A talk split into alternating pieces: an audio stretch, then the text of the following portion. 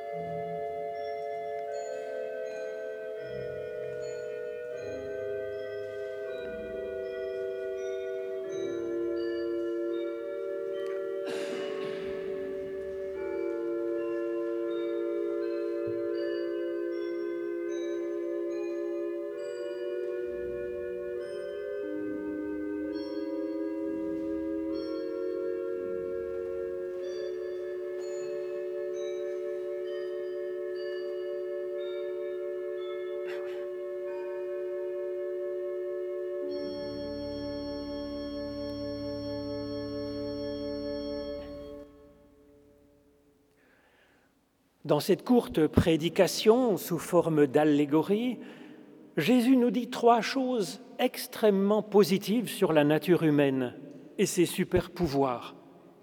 Nous sommes le sel de la terre, nous sommes la lumière du monde. Cela fait deux super pouvoirs. Alors, quelle est la troisième qualité? Elle pourrait passer comme inaperçue dans ce texte, et pourtant, Pourtant, quand la prédication de Jésus commence par un vous êtes qui n'a pas d'utilité au point de vue grammatical, et qu'il le répète à deux reprises dans cette très courte prédication, cela nous fait sentir que nous avons là quelque chose d'important sur la personne humaine. Alors nous revient en mémoire que dans la Bible hébraïque, le nom de Dieu est simplement Je suis. Nous sommes donc de la race de ce Je suis de Yahvé. Vous êtes, nous dit Jésus, sans condition de performance, de croyance, sans faire le tri dans les personnes de la foule des curieux qui sont là, massés à l'écouter, peut-être pour beaucoup par curiosité, car c'est vraiment le début de son ministère de prédicateur. Et Jésus, disant cela, il affirme que nous sommes des enfants de ce je suis, ce je suis qui est à l'origine de l'univers, à l'origine de ce que nous sommes. Et Jésus nous dit que nous sommes de cette race-là, capables de faire émerger de l'être, d'inventer du neuf. Jésus nous dit ici que nous sommes des créatures capables de Dieu. C'est sachant cela que nous pouvons alors prendre courage pour entendre la suite de cette prédication et à quelle mission nous sommes appelés par Jésus. Nous avons si vite peur dans notre vie du néant qui nous environne, c'est vrai, qui nous agresse parfois. Seulement, nous, nous sommes du côté de l'être, nous dit Jésus, radicalement. Nous l'ignorons trop peut-être. Nous l'oublions comme dans ce texte où cette affirmation essentielle est souvent oubliée, bien qu'elle soit placée par Jésus en premier de sa prédication et puis répétée au milieu, comme si nous n'avions pas fait attention. Effectivement, notre attention est si vite distraite par ce qui est visible. La Terre dont parle Jésus, bien sûr, et puis le cosmos immense et étoilé. Nous sommes pressés d'en venir peut-être aussi à ces pouvoirs que nous aurions dans cette terre, dans cet univers, peut-être aussi pour entendre nos devoirs, et puis ce que Dieu va faire pour nous aider à avancer dans cette existence.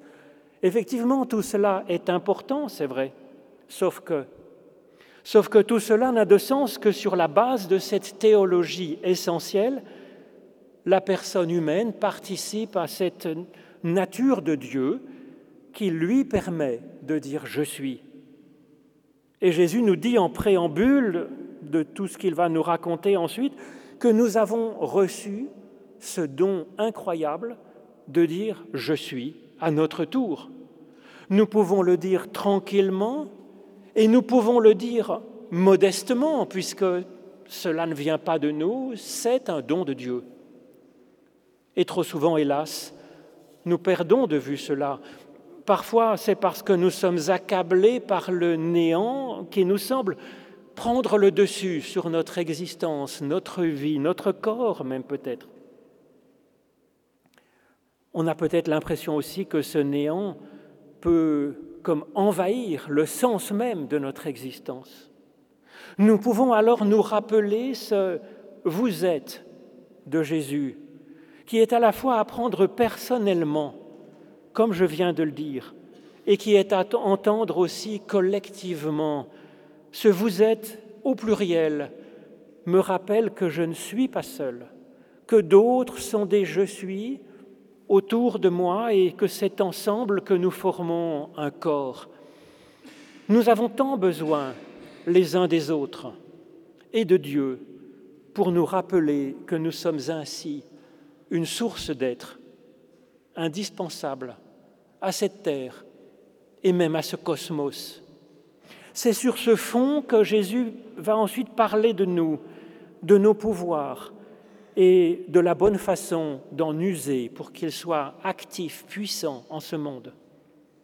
C'est important de savoir cela avant d'entendre la suite, parce que cela veut nous dire aussi que nous fassions bien ou que nous fassions moins bien, rien ne changera le fait que Dieu nous considère comme dignes de dire ⁇ Je suis ⁇ Cela nous apprend que nous n'avons pas besoin de dominer sur les autres pour pouvoir être.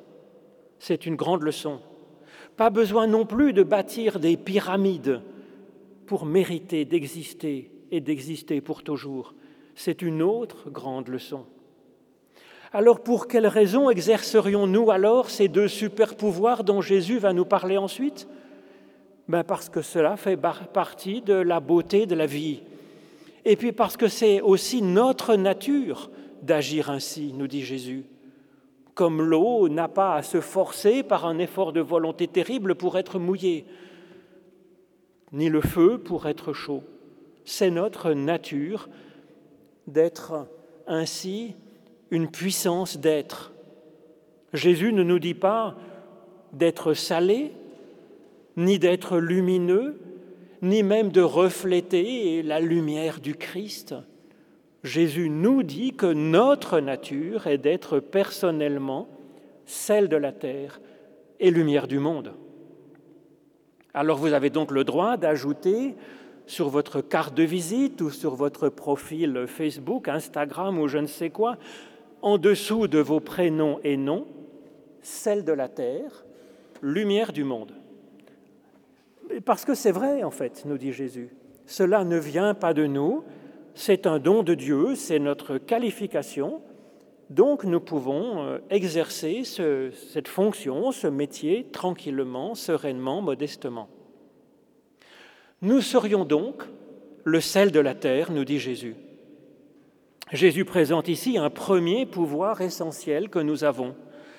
Et il ajoute tout de suite ce qui peut empêcher ce pouvoir d'être efficace, ce qui serait bien dommage. Les traductions parlent de l'éventualité que le sel devienne fade, ou bien sans saveur, ou sans goût.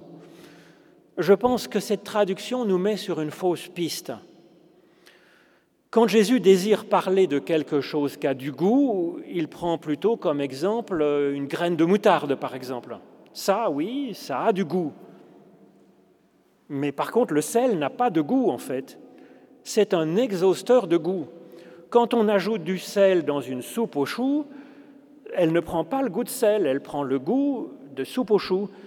De même, la truite, ça va prendre un goût de truite, elle ne prend pas non plus le goût de sel le sel disparaît à l'intérieur du plat pour en révéler le goût particulier. Et puis le sel a un autre pouvoir, c'est de conserver les aliments en, tuant les germes. Ça c'est clair, essayez de poser une tranche de cabillaud sur une assiette euh, dans, dans la cuisine, au bout de trois jours seulement, ça deviendra une horreur. Alors qu'avec du sel, le cabillaud devient morru, qui se conserve éternellement, pourrait-on dire, parce qu'effectivement, alors le sel est une image de ce qui nous conserve pour la vie éternelle. De quoi le sel est donc ici l'image De quelle fonction ça représente Qu'est-ce qui, comme le sel, s'efface donc pour mettre en valeur la qualité de l'autre, travaille à garder en vie le meilleur de l'autre, élimine tout ce qui peut lui pourrir l'être et la vie, eh bien cela s'appelle l'amour du prochain, tout simplement. Cette qualité d'amour que la Bible appelle l'agapé, qui n'est pas forcément de la sympathie ni du sentiment amoureux, mais qui est ce service de l'autre pour que l'autre soit le mieux possible. Jésus nous dit que nous sommes le sel de la terre, que nous sommes nés avec cette capacité à aimer les autres d'agapé. Comme le dit Jésus, cet amour est une force, c'est une puissance. Le sel n'a pas de saveur, il ne peut donc pas perdre sa saveur, bien sûr. Jésus le sait aussi bien que nous, et la traduction, si le sel perd sa saveur, est maladroite. En réalité, ce verbe, perdre, qui est traduit ici par perdre sa saveur, est partout ailleurs traduit dans l'Évangile par devenir fou. Donc, ce que nous dit Jésus, c'est si le sel devient fou. Alors, comme ça a semblé un peu curieux, le traducteur s'est dit bon, ben, je vais un peu arranger pour que Jésus a dû se tromper. Qu'est-ce que, peut faire un sel qui devient fou? À mon avis, c'est quelque chose comme le méchant dont parle le psaume premier. Psaume premier que Jésus cite quelques lignes plus haut dans les béatitudes quand il commence par heureux ceux qui mendient l'esprit, car le royaume des cieux est à eux. Le psaume premier, il commence ainsi Heureux l'humain qui ne marche pas selon le conseil des méchants, qui ne s'arrête pas sur la voie des pécheurs, qui ne s'assied pas en compagnie des moqueurs. Le bon sel, il met en valeur ce qui est bon dans l'autre et il élimine ce qui pourrait le pourrir. Le sel devenu fou va chercher à faire l'inverse, marchant sur la tête il va chercher à mettre en valeur la mauvaise part de l'autre, afin de le ridiculiser, afin de l'abaisser, afin de lui pourrir la vie. Et c'est triste. La même capacité de discernement entre le bien et le mal dans la, dans la personne humaine est mise soit au service de la vie, soit au service du néant. Alors si le sel devient fou, par quoi sera-t-il salé? nous demande Jésus. Ben, c'est impossible. La seule solution, dit-il, c'est de le jeter dehors et de le fouler aux pieds. Ça peut faire peur, ça peut sonner comme une menace. Au contraire, les auditeurs savent ce que Jésus entend par là. Le foulage aux pieds du raisin, c'est ce qui permet d'aller chercher ben, le bon jus et d'éliminer ce qui n'est pas comestible dans les grappes, les pépins, la rafle, que sais-je encore. C'est donc encore une image de l'amour. Ce que Jésus propose est encore et toujours de travailler dans le sens du bien en allant chercher la moindre goutte de bon jus, de bonté qui sera au cœur de cette personne dont le sel serait devenu fou. Alors ensuite, Jésus nous dit, nous sommes la lumière du monde. C'est plus profond encore que le travail du sel, car la mise en lumière permet le discernement juste entre ce qui est bon et ce qui est mauvais, avant de pouvoir faire ensuite notre travail, notre bon travail de celle de la terre. Cette mise en lumière, c'est la première étape de la création du monde, nous dit la Genèse, parlant de Dieu, mais parlant de nous aussi, bien sûr. Et pour d'autres autour de nous aussi, qui seront alors capables de rendre gloire à Dieu en s'associant à lui. La bonne nouvelle est que nous avons déjà personnellement, nous dit Jésus, cette capacité de, mise en lumière du monde autour de nous. Jésus ne nous dit pas d'aller au préalable chercher la lumière du Christ pour ensuite la refléter. Alors oui, c'est une bonne idée d'aller chercher la lumière du Christ, mais c'est une autre question. Il ne nous dit pas non plus d'être au préalable assez érudit, d'avoir creusé toutes les connaissances sur les hommes et sur Dieu. C'est sans doute utile aussi, mais là n'est pas non plus la question. Il nous dit, vous êtes déjà la lumière du monde. Et il parle donc a priori d'un pouvoir que nous avons naturellement, avant même d'avoir la foi, de connaître Dieu, avant même de réfléchir. C'est celui, je pense, d'avoir un point de vue particulier qui sort de notre personnalité profonde et qui met en lumière la beauté de la création. Cette capacité est nichée dans notre personnalité, dans notre histoire, quelle qu'elle soit, douloureuse et souffrante. Ce côté personnel de notre lumière est bien précisé dans le récit de la Pentecôte, avec la flamme de l'Esprit, de l'Esprit de Dieu, de l'Esprit Saint, qui, se sépare, nous dit le texte, pour être donné par Dieu individuellement sur chacune des personnes qui est là, faisant de chaque personne, selon la promesse attendue, un prophète ou une prophétesse. Ce super pouvoir, il nous tombe ainsi sur la tête naturellement comme un don de Dieu. Seulement il peut être effectivement activé, valorisé, ou il peut être au contraire enfoui. Il existerait alors encore, mais il n'éclairerait plus. Donc comme Jésus évoquait une maladie possible de notre salinité, il parle maintenant d'une maladie possible de notre luminosité. Une seule chose, nous dit Jésus, pourrait obscurcir la lumière d'une personne, c'est quand on la met sous un boisseau. Alors Jésus aurait pu choisir mille autres images, bien sûr. Il aurait pu dire que la lumière, la lampe est mise, je ne sais pas, dans le placard ou, sous, un, sous un pot ou au fond d'un puits ou que quelqu'un souffle dessus et éteint la flamme de la lampe, que sais-je. Eh bien non, la seule maladie qui peut occulter la lumière d'une personne, c'est un boisseau, nous dit Jésus. Un boisseau, c'est objet qui sert à mesurer un volume de grains pour en déterminer la valeur sur le marché. Que veut dire donc Jésus par cette image? Je pense que ça veut dire que dès lors que nous nous penchons vers la lumière d'une personne ou sur notre propre lumière, mais pour la jauger, pour essayer d'en mesurer la valeur, la comparer peut-être à celle d'autres, c'est que nous n'avons rien compris à cette lumière. Et donc nous ne pouvons plus la voir. Ce n'est plus une fréquence à laquelle notre œil devient sensible.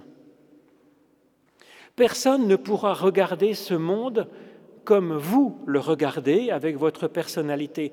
Et donc ce regard, votre regard, est aussi indispensable que tout autre regard. Et donc d'un prix infini pour Dieu et pour le monde, effectivement. Néanmoins, même sous le boisseau, même incomprise, même étouffée par notre crainte d'avoir à dire quelque chose qui soit valable, même occultée donc pour nous qui avons tellement tendance à jauger les autres et à nous jauger, nous juger nous-mêmes, peut-être nous dévaloriser, nous comparer, ou tout simplement qui avons tant de mal à aimer un peu, eh bien, malgré tout cela, la flamme resterait présente, elle resterait à l'intérieur, comme enfouie. Au contraire, Jésus nous apprend ce qui peut valoriser la lumière personnelle d'une personne. Il cite deux choses. Notre lumière peut être comme une ville sur la montagne. Dans la Bible, la montagne évoque le culte et la prière qui nous relient à Dieu par sa louange. Donc chaque personne, par les multiples dimensions de sa vie, multiples dimensions de son être, est comme une ville aux multiples fenêtres, aux multiples lumières. Et puis l'humanité aussi, l'humanité entière forme comme une ville. Eh bien, quand ces lumières sont en hauteur, élevées par la prière, par le culte, alors nous ne valons pas plus, c'est la même lumière, les mêmes villes, les mêmes fenêtres, mais ces lumières rayonnent alors mieux et plus loin, et elles croisent peut-être d'autres éclairages. La deuxième façon de valoriser cette lumière que nous sommes, nous dit Jésus, c'est d'être, posé sur le chandelier. Alors il ne parle pas ici d'un support quelconque, il ne parle pas d'un chandelier quelconque, mais il dit bien le chandelier, avec un article défini. Alors cela désigne sans ambiguïté dans ce contexte la menorah, le chandelier qui était au cœur du temple de Jérusalem, chandelier qui symbolisait la présence de l'Éternel au cœur de l'humanité. Chandelier que nous connaissons, car il y a d'ailleurs une image, une représentation de ce chandelier à Rome sur un arc de triomphe, les Romains étant tout contents de l'avoir emporté, le prenant donc dans le temple de Jérusalem. Et donc cette seconde image, elle vient compléter celle de la montagne. Cette fois-ci, ce n'est plus l'élévation de l'homme vers Dieu par la prière, c'est le choix de faire confiance à Dieu pour qu'il nous porte. Et puis ensuite qu'il fasse de nous ce qu'il voudra. C'est un encouragement puissant à laisser briller nos quelques petits photons sur le monde qui nous entoure, sachant qu'avec l'aide de Dieu, ce sera utile et ce sera bon. Il se fait notre marchepied, notre faire-valoir pour que notre lumière brille plus loin. Le sel fera le reste. Et donc, la religion, elle consiste à choisir de nous poser sur Dieu, sur ce qu'évoque le fait de mettre notre lampe sur le chandelier, que notre lumière brille que notre sel soit puissant et bon, de sorte que les humains qui nous entourent aient le bonheur d'en rendre gloire à Dieu. Amen.